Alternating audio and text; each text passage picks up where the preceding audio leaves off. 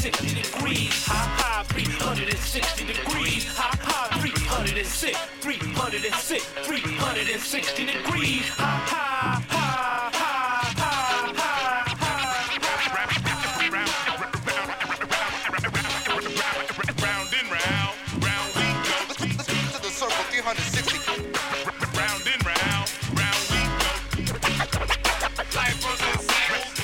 Good evening, everyone, and welcome to Full Circle, your cultural affairs radio magazine produced by members of the KPFA First Voice Apprenticeship Program. We're broadcasting from right here in Huichin, occupied Ohlone territory, also known to settlers as Berkeley. Have you ever felt discriminated against in your search for housing? Maybe you felt denied because you had kids, or even for the color of your skin. Well, who is looking out for this discrimination and what can be done if you feel this has happened to you or someone you know? On tonight's show, we'll speak with a tenants' rights advocate from Echo Housing to learn about some of the services they provide and how they look out for housing discrimination. We'll also hear about a particular case of tenant harassment and what to do if you experience it yourself. Then, later in the second half of the show, we'll learn about a recent case out of Pittsburg, California, where a man was stabbed outside the DMV. Could this have been prevented? And who was the actual victim here? We'll get the latest news on that. All that tonight on Full Circle. I am your host, Freewillin Franklin. Keep it locked right here to Full Circle on KPFA.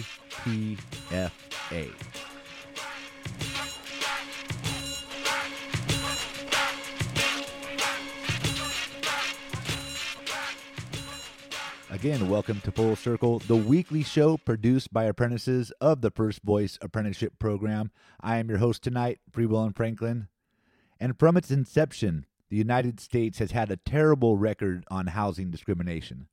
When this USA was created, only white men could own land. Move on throughout the years, and there was continued resistance to letting certain people own land or homes, whether it be actual laws in place, or the black codes, or redlining. Besides the color of your skin, you can experience housing discrimination for having children, being disabled, or maybe your sexual orientation, or even for having an emotional support animal. Tonight, we will take a look at discrimination in housing, how it happens, and how it is detected, proven, and prevented. Let's check out this interview with Echo Housing, produced by graduate apprentice Darlene Pagano.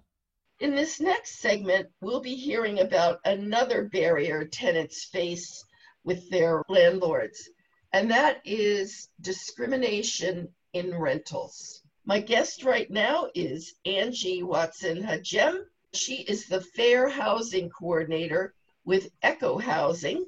Their main office is in Hayward, but they serve the greater East Bay, working on housing issues. Angie, hello.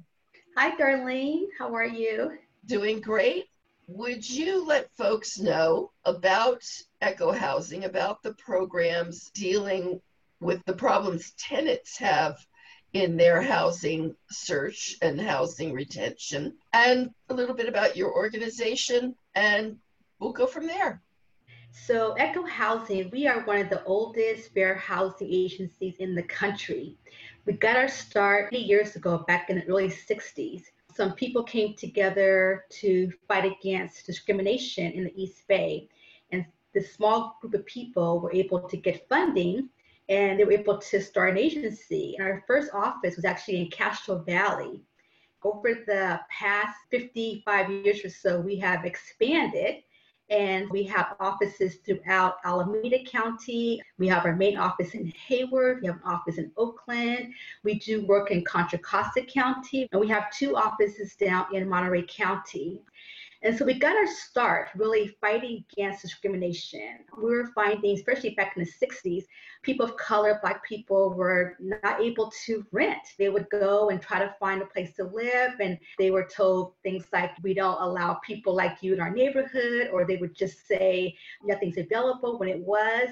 Discrimination was a real barrier for many people in obtaining housing. Our agency has always been committed to making sure that everyone has equal access to housing. So when people feel like they have been denied housing or they are being treated unfairly in housing, they're being harassed in housing based on their protected class, whether it be their race, their religion, their marital status, because they have children, their disability, they can call an agency like Echo Housing and we will take their complaint and we will do an investigation. So when someone makes an allegation, we want to make sure that we have evidence of a problem really happening. We also do a lot of education. I myself do trainings throughout the county, Contra Costa County. I train landlords and property managers about fair housing laws. So they know what they can and cannot do. A lot of times, as small mom and pops, you get a small time landlord. They don't know much about the business of renting and they say and do things that are just egregious sometimes. my job is to really provide the education to these um, housing providers so they know what they can and cannot do legally. I also do a lot of mediations between tenants and landlords when fair housing issues come up. I try to bring the parties together so we can work out a solution before it goes to court. I mean, we try to help prevent lawsuits. So our mediation is a big part of what we do also. And that's when I say, Darlene, that not only do we do fair housing, we also have a tenant landlord department. So when tenants have issues about, you know, they got a rent increase or they have a landlord that's not fixing their broken oven or their window or, you know, making requests for repairs that are being ignored, we deal with those issues also when it comes to tenants' ability to live in safe, habitable housing. We want to make sure that that's happening and that tenants aren't being treated fairly by their landlords, aren't getting repairs made, um, have landlords coming into their home unannounced, facing harassment. They can also come to Echo Housing. We can help them with those issues as well. And outside of that, we also have other programs that we do too. So we have a first time home buyer program. So people who want to become homeowners can come to classes and learn about how to, you know, get qualified, how to clean up their, their credit, how to work with a realtor, how to get a loan. Uh, we help them understand the tools that's going to take for them to use to become home buyers. So we have that program. We do rent mediation through different cities. So when tenants get a rent increase, we have a program that helps to mediate those rent increases and so forth. So we do a lot of different things at Echo Housing and really helping tenants to be able to live in their home and be able to get housing and to stay in that housing outside of you know discrimination. That sounds like quite a number of services. Before we go any further, Angie, I know that there are going to be a number of listeners who could use the services of Echo Housing. So let's get some information out. We will be putting this up on our website, kpfaapprentice.org. That's where all the links for tonight's show will be. But just for those people who are poised with pencil and paper right now, this is Echo Housing. That's E C H O, Echo. Can you give the website and a telephone number, Angie? Yes, absolutely. Our website is www.echofairhousing, all one word, echofairhousing.org. And so you can go on our website and get a lot of information about what we do and the different offices and so forth where we do our work. And uh, as far as calling, yes, you can give us a call, give you our main number to our main Hayward office. And that number is area code 510 581 9380. Thank you. And listeners, all of this information is going to be on the website after we upload this show. Angie, the fair housing test, I'm giving it that name, is pretty famous over the years, especially how it developed early on. So you're saying that issues of housing discrimination is a long time area of work for ECHO. Would you talk about how that investigation is done? What are the tests? What are the outcomes? So, when fair housing folks say testing, what we do is we try to stimulate what actually happened in real life. So, for example, if I have a mom with a toddler who called my office and said, you know, I went to this apartment complex on Shattuck Avenue, they had a for rent sign outside, and my toddler and I got out of the car, and knocked on the, the door of the manager, and asked to see the apartment. And my toddler's crying and weeping and upset, and the manager says, oh, sorry, ma'am, the place is already taken. And I see that for rent sign still up you know, a few days later, a week later. So I'm going to start getting suspicious, right? You know, what's going on here? He told me that the place was not available, but I still see the for rent sign out. What's going on here? So I might call Echo Housing and talk to Angie at Echo Housing or some other colleague of hers to file a fair housing complaint. So when a complaint comes to our office, we don't really know what's happening. We have a complaint and we listen to the person making a complaint, we take down notes, but we don't have any evidence. When we're dealing with fair housing, we have to, in discrimination, we have to have evidence. And so we might do a test. We might send out a person that has a child, like the complainant, or someone who has a small child, and someone who's single without a child and we'll have them go to that apartment to inquire about availability. And sometimes that's when we find discrimination. Sometimes the manager will say different things to different people based on their class.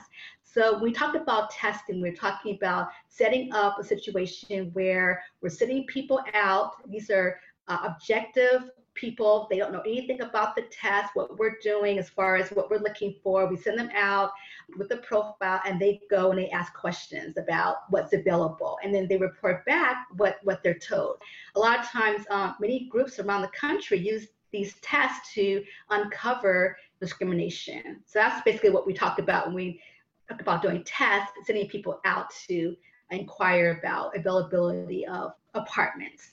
And that was a very clever and relatively easy to accomplish test to send matched applicants out to see what the feedback was. Is that still done? Oh, absolutely. And that's sometimes the only way that fair housing groups like Echo Housing have to really get the evidence because managers aren't going to tell you that, oh, no, I don't want to rent to children, although some do say that. Most of them know not to say that. So these tests that we do uh, really help put the spotlight on what's happening. And many, many groups throughout the country, in fact, probably most of them, fair housing groups, do some kind of testing. And what sort of authority does Echo have in these situations, or what kind of amelioration are you able to accomplish? We are a client driven organization. So whatever we do, whatever kind of outcome we have, we go back to the complainant and we ask them what they want to do. Sometimes a person simply wants to live in that home. And so they may want us to make a phone call to the owner, the manager, and attempt to help that person get into the housing. That happens sometimes, especially when it comes to people who may be disabled and need um, maybe a service animal or emotional support animal. They don't really want to sue the landlord. Oftentimes, they just want to be able to live. They have a place to live. So we try to do mediations when we can, if the client would like for us to do that. But sometimes people are very angry. You know, they have been locked out of housing illegally and they don't want to live there. They don't, don't feel like they would be comfortable. They wouldn't feel safe living in that place. So they do want to move forward with the case. In that situation, we have a couple of options. We can get an attorney if we have a very good case. Uh, we can sometimes find a fair housing attorney that will take a complaint if we can't get a fair housing attorney, we can go to HUD. HUD is the National Fair Housing Agency here in this country, and they take fair housing complaints from groups like Echo Housing and private citizens who want to file a complaint. And so there's folks in the HUD office, our main office is in San Francisco, where where we are, and they will take on a complaint and they will do an investigation also. And if they find evidence they have the ability to make that landlord pay punitive damages, compensatory damages, make them go to fair housing classes. HUD has authority to punish bad players, to punish bad landlords. There's also a state agency in California called the Department of Fair Employment and Housing. People can also file a complaint with that state agency, and they have the same kinds of powers that HUD has. So they can also do investigations, they can also fine landlords for discrimination. They can make them pay money, make them go to fair housing classes, and so forth. So those are some remedies that people have if they have been victimized by discrimination. They can, you know, have mediations done if they want to go that route. They can go through the HUD DFH process, or they can get a fair housing attorney. Thanks for all that information, Angie. Uh, we're going to wrap this section up. Is there anything uh, you were just waiting to say that I haven't asked you about, Angie? Now, Section 8. Section 8 is a program that is administered through the HUD agency. And what it does is that it provides low income individuals the ability to live in housing that's affordable. So the way the Section 8 program works is that if I have a Section 8 voucher, I don't have to pay the full rent. I pay about 30% of my income on that rent. So it's affordable. So it's a really great program. And for years and years and years and years, landlords have said, we won't take Section 8. We don't want to rent anyone on Section 8. We don't want to participate in the program. And that was perfectly legal up until this year. So our governor, Governor Gavin Newsom, signed into law a ordinance, so actually it's a law now, that states it would be illegal for any landlord, any property manager or owner to deny someone housing just because they're on Section 8. If a person has bad credit or bad rental history, they can be denied on that basis, but you cannot deny someone housing simply because they are the holder of a Section 8 voucher.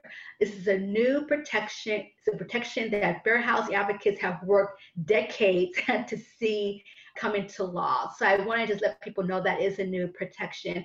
And then lastly, I would just say that everyone has a right to equal housing. Everyone has a right to live in the housing of their choice. If you can afford it, you should have a right to be able to rent that housing. And I would just say that if you feel like you have been denied the ability to have that housing of your choice, please do reach out to Fair Housing, reach out to Echo Housing. Let us take your case. Let us see if we can help you. If we can't, we'll do our best to lead you to an organization that can. But know your rights. You have a right to to, to live and to have that the housing that you and your family um, see um, fit for yourself. So um, I know that Darlene's going to put our information on the website. Look at our website. You know, call us. Uh, we're here to provide assistance to you. Well, let's squeeze in one more time the URL, the, the link to the website. Go ahead. Yes, it's www.echofairhousing.org. And Echo Fair Housing is all one word, no spaces. All one word, right? No spaces. Yes. Well, Angie, you are an enthusiastic advocate for tenants, and I appreciate, and I'm sure the audience appreciates you bringing to our listeners this longtime resource in the Bay Area for assistance to tenants in their dealings with landlords, in which the tenant is the usually the weaker partner of that pairing. So thank you very much for your work and thanks for coming on Full Circle tonight. Thank you so much, Darlene. I wanted to say thank you for making time for Echo Housing. We always want to be able to get our, the word out about what we do. So thank you for giving us the opportunity to share with your listeners about our work. I really appreciate that. Thank you. You are quite welcome. You're, you are doing a great service for us. Folks, kpfaapprentice.org is where you'll find all the links for this show. If you need any follow up, just go on there. Thank you, Angie, and on with the show.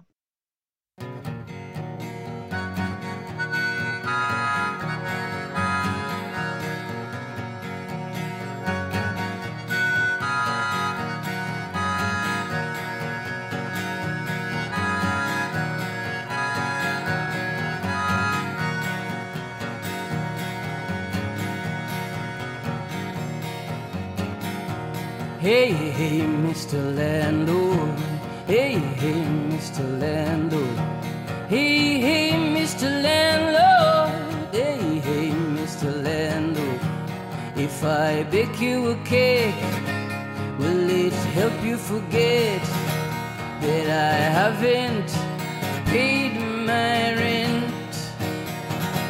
If I fix you a meal, will it ease how you feel about my delinquent bill? Hey, hey, Mr. Landlord. Hey, hey, Mr. Landlord. Hey, hey, Mr. Landlord. Hey, hey, Mr. Landlord. If I gave you a third, will you be unperturbed that I haven't my word? If I gave you a huff? if I gave you a love, will you comprehend the times they are tough? Hey,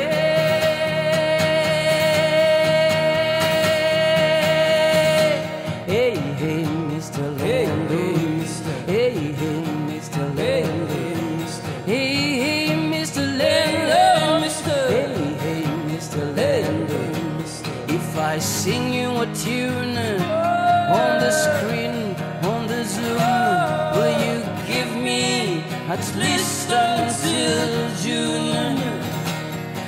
I'm good with my hands. I can till your lands.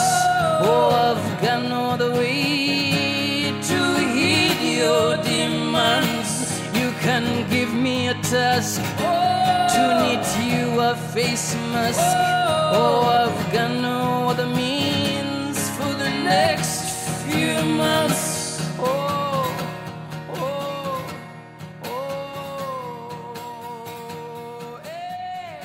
Welcome back, everyone. This is Full Circle on 94.1 KPFA.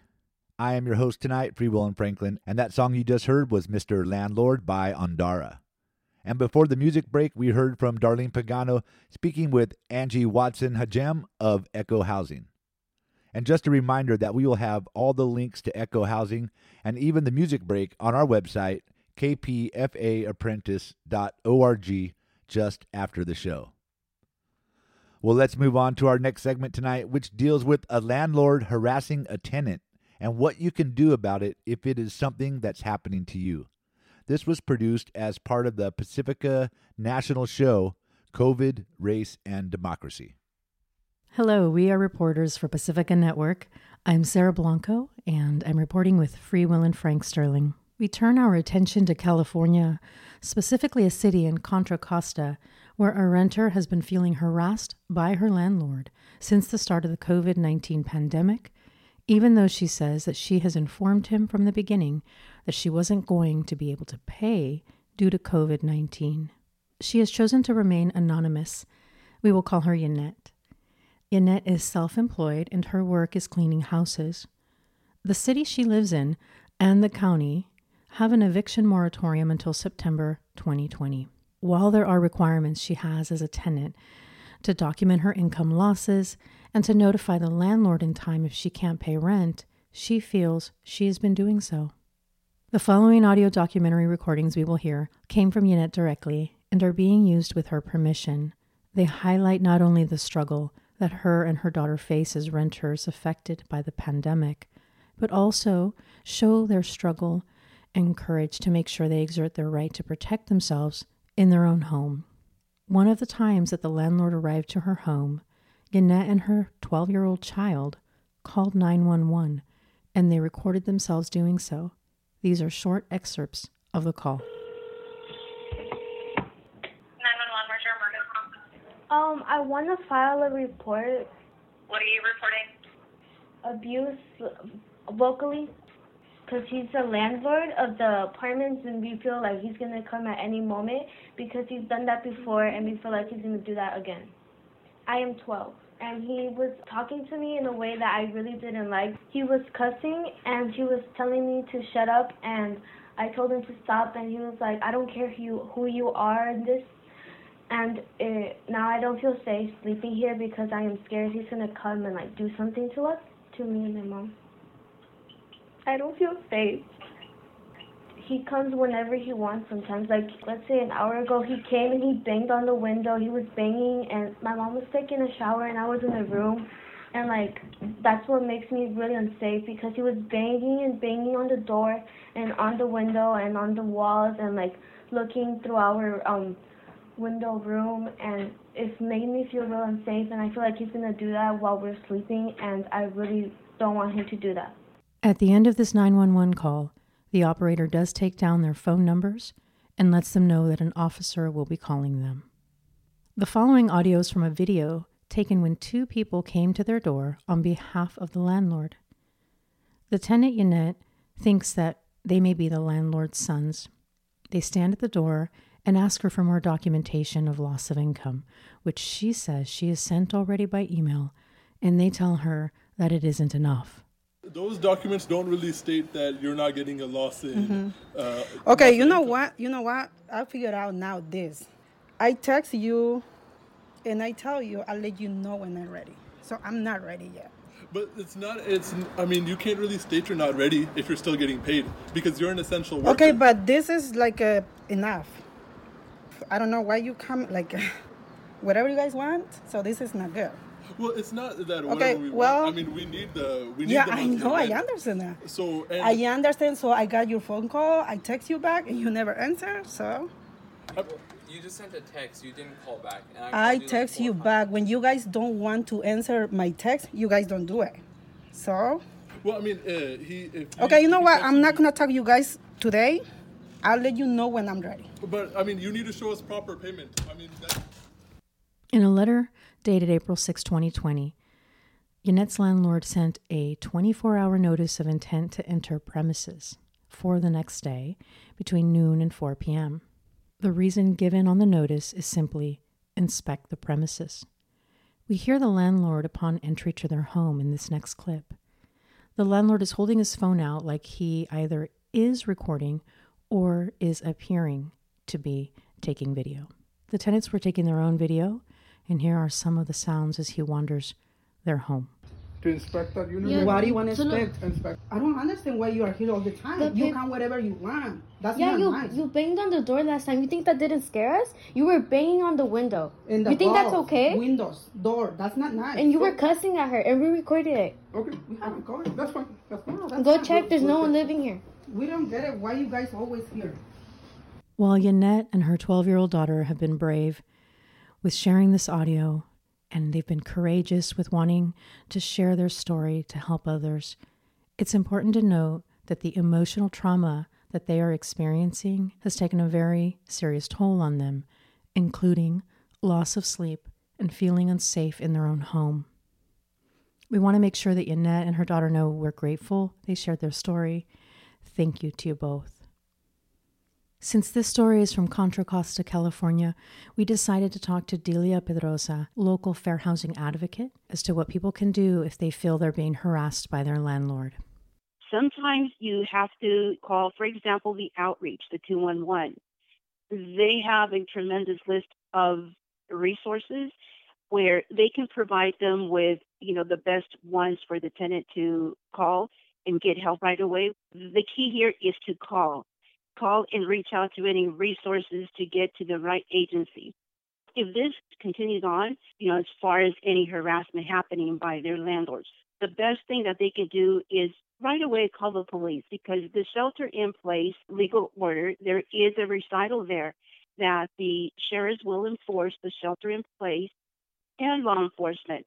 So they can call one or the other. And once they connect to someone that can help them, maybe, you know, help them get a restraining order together. Delia also noted that she sees that the state is already preparing for what could possibly be a flood of evictions and unlawful detainers. We want to thank Delia and all others who are working to help renters in this time of crisis. As listeners, we all can do our part by making sure we understand what's happening and then we got a little bit extra in us, find out what's happening in our local communities and report.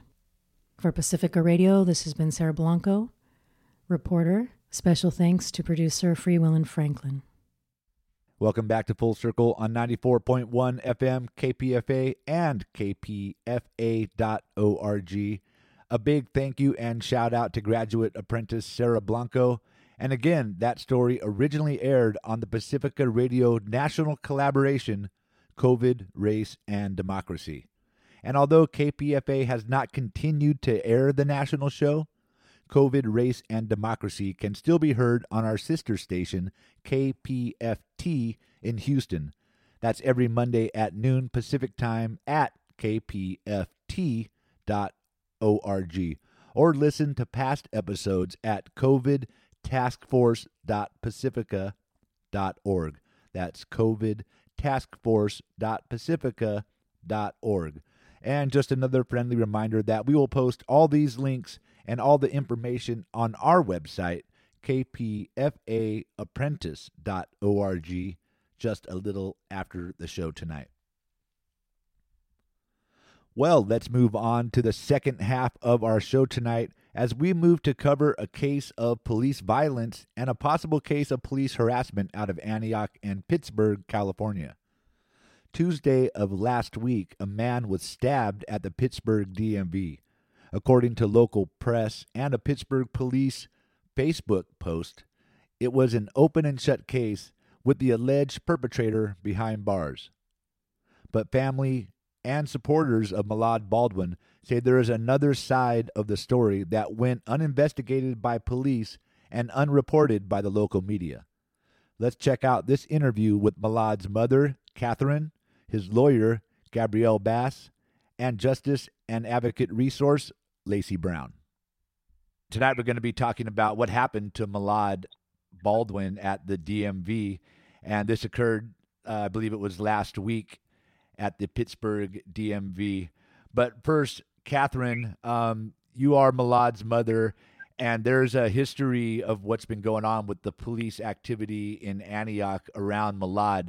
Take us back to the day when this all started and Malad was attacked outside your home. Okay, um, uh, April 28, 2014, Malad was uh, sitting in the passenger seat of my car waiting for me to take my other son to the hospital. And Antioch PD snatched him out of the car, um, handcuffed him, and bent him around, kneed him in the nose, and he, he was unconscious. So my son that was upstairs, he witnessed that. Then I was in the kitchen and I heard a boom and I went to the front and the door was open. My son had actually jumped down the stairs. That was the boom. And when I walked out, Malad was unconscious, bleeding from the face with Officer Brogdon knee in his neck and Officer Collie knee in the back of his leg with his legs pulled up, twisting his feet over.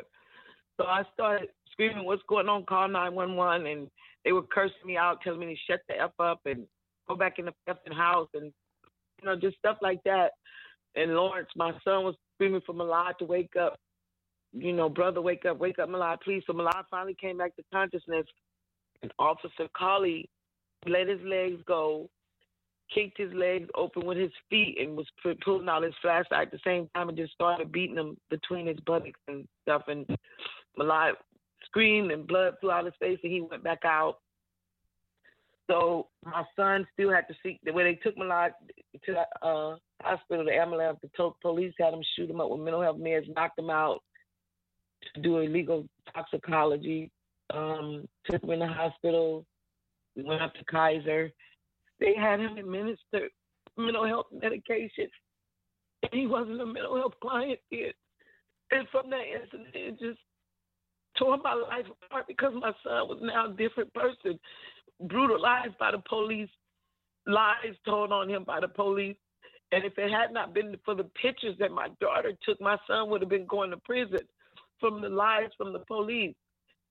And that's a terrible story. And uh, as a victim of Antioch police violence myself, I understand the, the pain and the trauma it causes. But that was only one in a first um, of a chain of incidents kind of go through a couple of other things, um, just briefly touch on them, what led us up to what happened last week at the DMV? Um, Malad. So he said he wasn't feeling well. My sisters came up and he was talking, you know, like he didn't want to be here. You know, he, when he gets to that point, I know it's time for him to go get evaluated.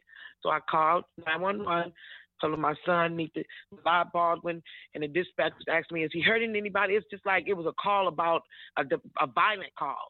And I'm like, no, he needs to get to the hospital. She talking to me, and it's like dispatch don't even understand. This is a 5150 call. I'm trying to get my son to the hospital. So they, the police showed up. I'm looking in somebody's face that I saw before, and I kept looking. I said, I know this man. And I said, Carly. And he said, put his hands on the little poster. Where's Malad? And I was like, what are you doing? You already beat my son. This is a 5150 medical call. I'm the street sergeant. So then I just started crying. I just, it just, all that, it just, seeing him just triggered me. So he stood there for a minute. The other police stood there and they just walked off. So I just kind of followed them. You know, you, this is a 5150 call. Why you come here to trigger me? And and Malad, he, he ran. You know, he ran and hid because this was the officer that beat him. Okay, so let me make sure that everyone's clear on this. So in 2014, when he was attacked by the officers, um, he was left traumatized with some mental health issues. He had had other contacts between now and last week where they have harassed him on the streets out front of your home. They have come into your home on uh, different occasions and harassed him.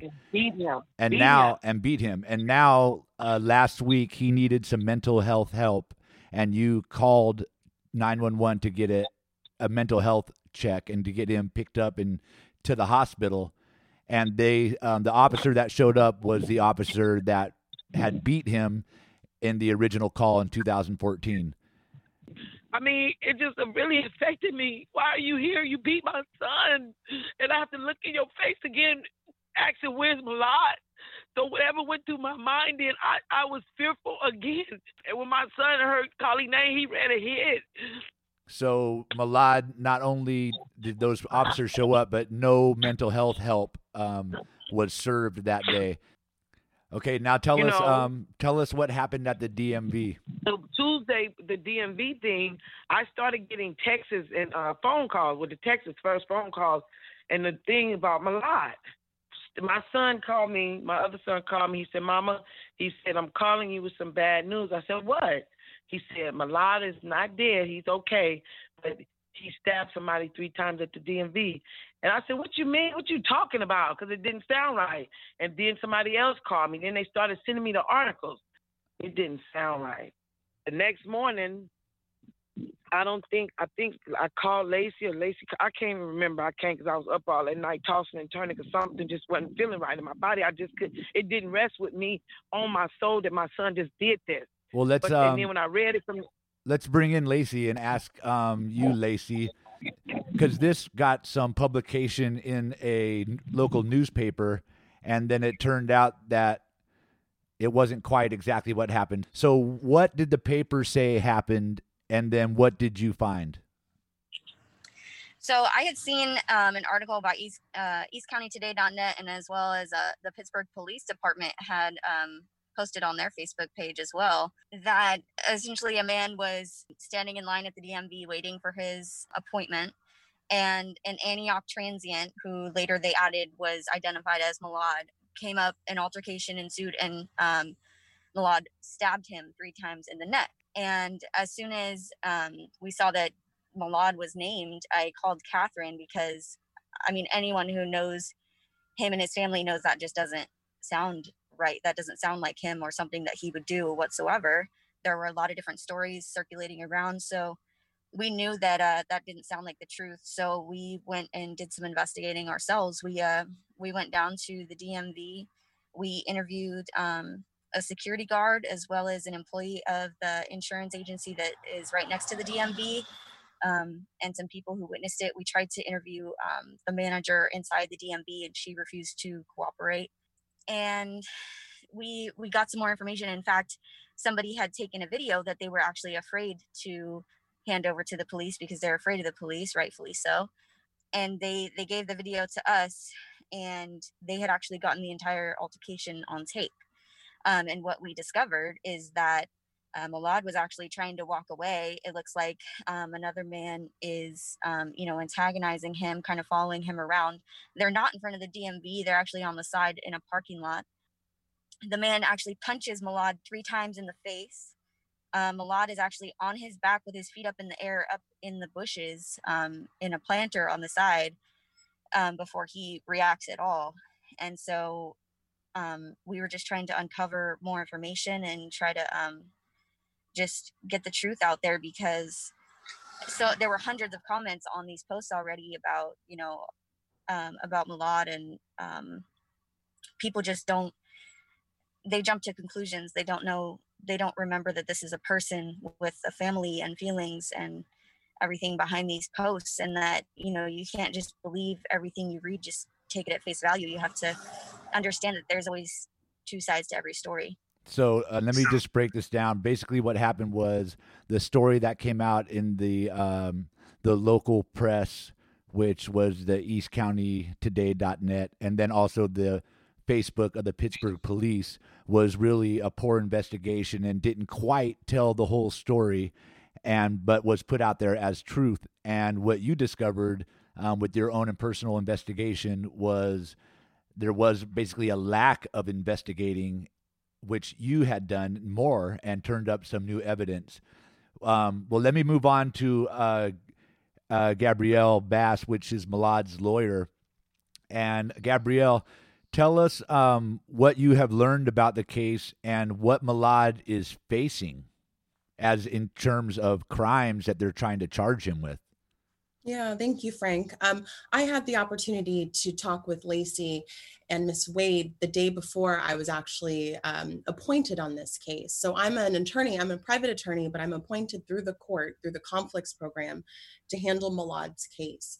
And unfortunately, the way that that um, assignment is set up is oftentimes I don't get information on his case or a police report until several days after the incident occurred. So it was really great that Lacey and Miss Wade were in place to do some investigating before this case ever landed on my desk.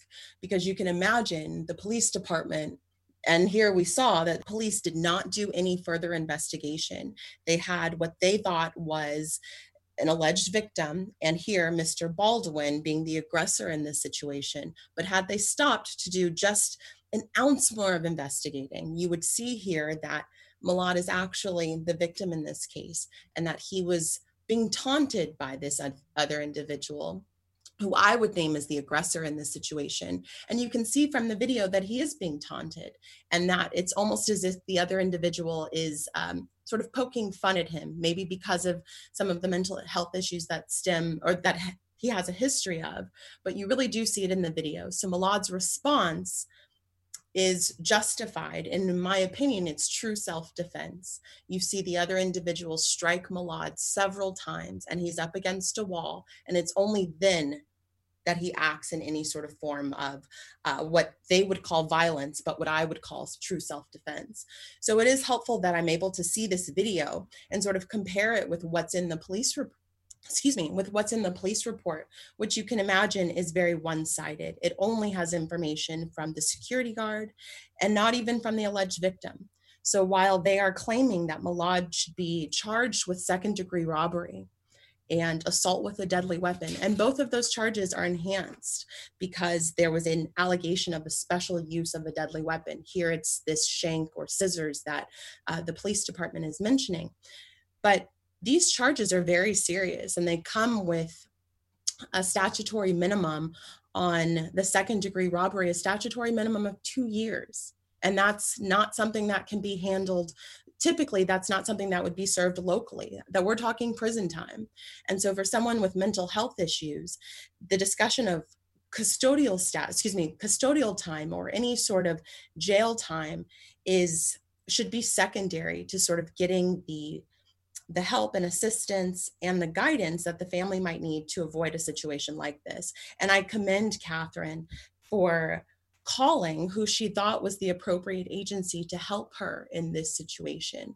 Weeks before this incident, calling for help because Malad was having what we might have thought was an episode or likely to have an episode.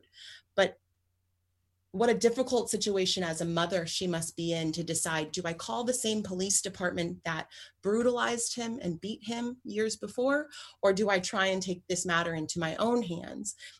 I really, there is no right answer because as we've seen, we're sort of damned if we do, damned if we don't.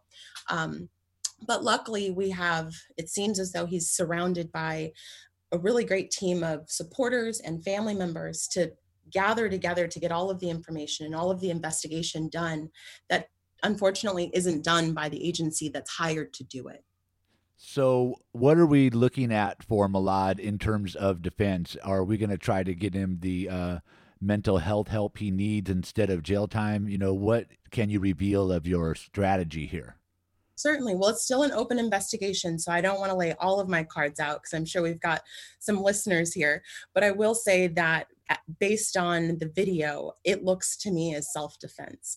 And so, if this trial, excuse me, if this case were to be litigated and eventually go to trial, at first glance, it looks like a true self defense case. Now, we are a long way before trial, a long way before we get to trial. And luckily, Malad is out of custody so that we can slow down this investigation and dot all of our I's, cross all of our T's. It took some time to get him out, but thankfully, uh, the judge last week agreed that he should be released and returned home to Catherine. Although on ankle monitor, he he is home now. But given that, I would like for us to be able to take advantage of some of the resources that the county has. There is a separate, excuse me, a separate department that handles mental health issues in this county.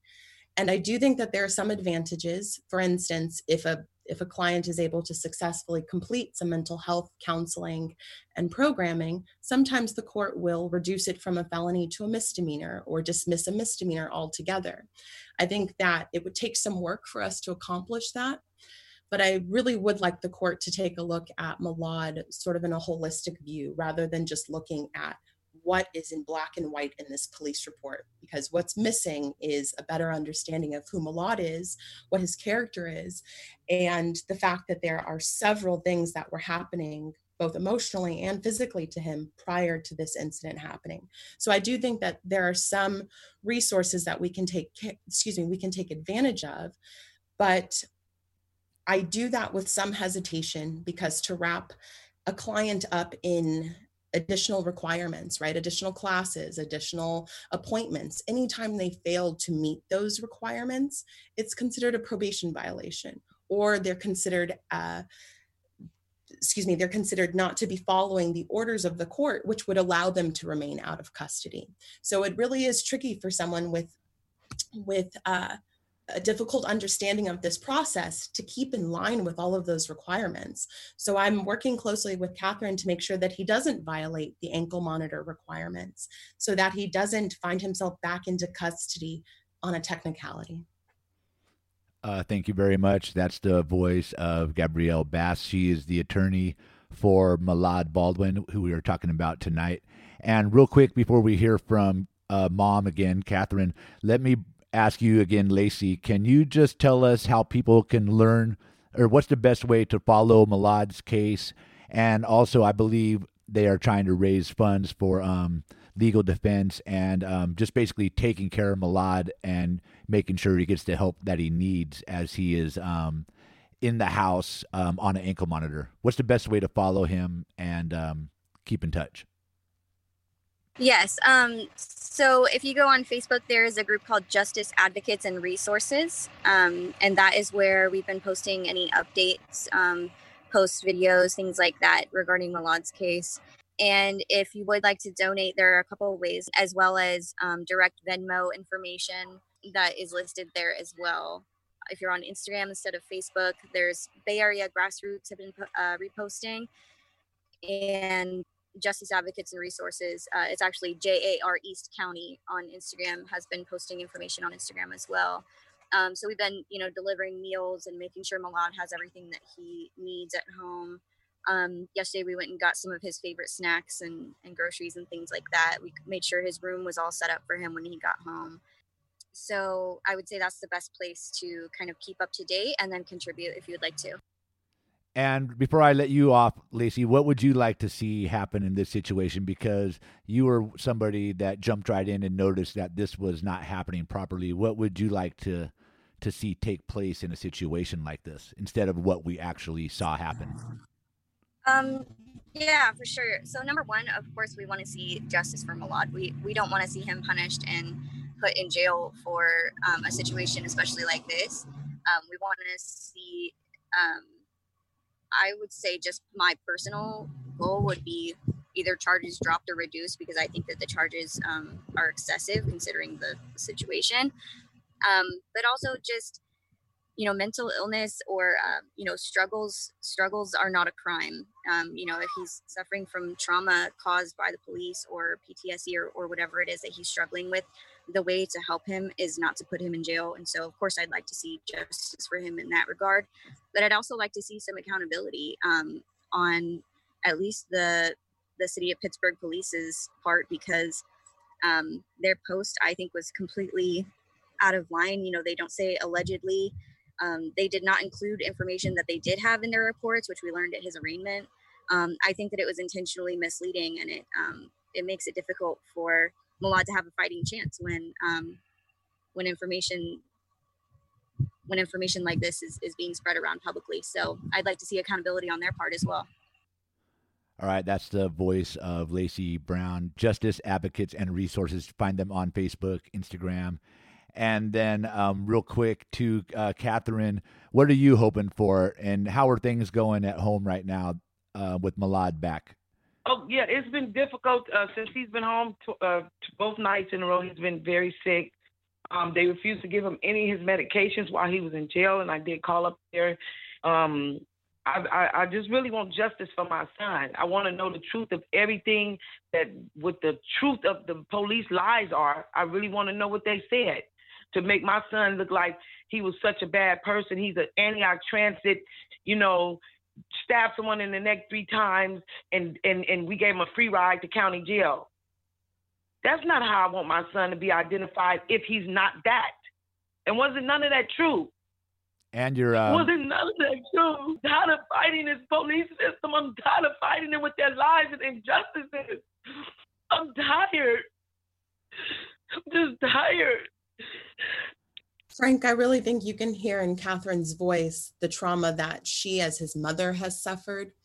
And she's here articulating some of Malad's trauma as well, but we will never know what it's like to be in his shoes and be confronted by police officers who have previously beat him, beat him under the guise of law enforcement. And we will never know what it's like to be in Malad's shoes and standing in line at the DMV and to be attacked by someone sort of unexpectedly. And so for someone with trauma like Malad has, both of those incidents do not fall lightly on him. And so I'd like to see the county use their resources, not to just imprison him, not to just find him guilty and move on to the next case. But if the county is truly concerned with Malad being in the community and concerned with the community's safety, then they need to address what needs Malad has. And so I'd really like, as his attorney, to be able to make the court step up to the plate and make them offer him the resources that should have been given to him during these last few calls that Catherine has made. And um, hopefully we'll have time to include this, but do you see any hope in this happening, especially with our uh, district attorney Diana Becton, who has spoke of restorative justice, who has spoke of you know, treating um, these types of cases appropriately. Does that give you hope, or have you had any word? I will credit the court to some degree that there have been changes in the last few, um, been changes in the last few months that we've really seen them beef up the uh, mental health department that hears these types of cases. I do think that they can do better. I do think that they can do better. And rather than faulting clients when they not even fall off the wagon, but when they cannot simply get to um, mental health treatment this week because they're having a tough time, don't fault them for falling off in moments like that. Offer them that much more assistance. Those those resources are meant to help them, not to sort of set up obstacles and hoops for them to jump through. This sort of circus act that sometimes we see the court require clients to do in order to be in compliance would be difficult for any of us, but for certainly for someone with mental health issues, I think sometimes the expectation is unrealistic given the resources the county is offering to this person. So I, I think that they're doing okay. I'd like to see them do better. Um, so it will be not just the, the courts resources that we use, but really his family and community that's surrounding him. I think those are the resources that will most likely fall back on. Um, and I think that that has been true for some time for this family. Uh, thank you. That's the voice of Gabrielle Bass. She is the attorney for Malad Baldwin, who is going through um, his case right now through the courts. And um, we're looking for justice for Malad and the mental health that he needs. Thank you, Gabrielle, for uh, being there and for standing up for actual justice and for speaking with us today. Thank you, Frank. I appreciate all that you do as well. And Catherine, thanks for sharing your story. And I hope Malad gets the help that he needs. And um, we wish you luck in that battle. Thank you too, Frank, and I applaud you from uh, living through your experience too with the uh, Antioch PD and being such a great guy and always concerned about the community. Thank you so much, and God bless. You're welcome, Catherine. Have a good one. You too. And just a quick reminder that all of these websites and links will be available at kpfaapprentice.org just after the show. And I will also link the video of the attack on Malad that was filmed at the DMV and was not recovered by the Pittsburg police, was not recovered by any sort of official investigation, but was recovered by an independent investigation of supporters of Malad.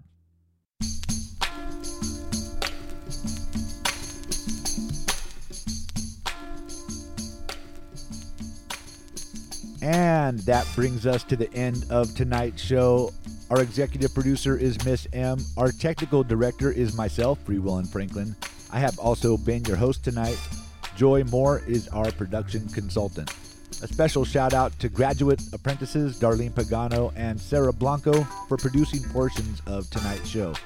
And don't forget to check out our website at kpfaapprentice.org for links and information related to tonight's show.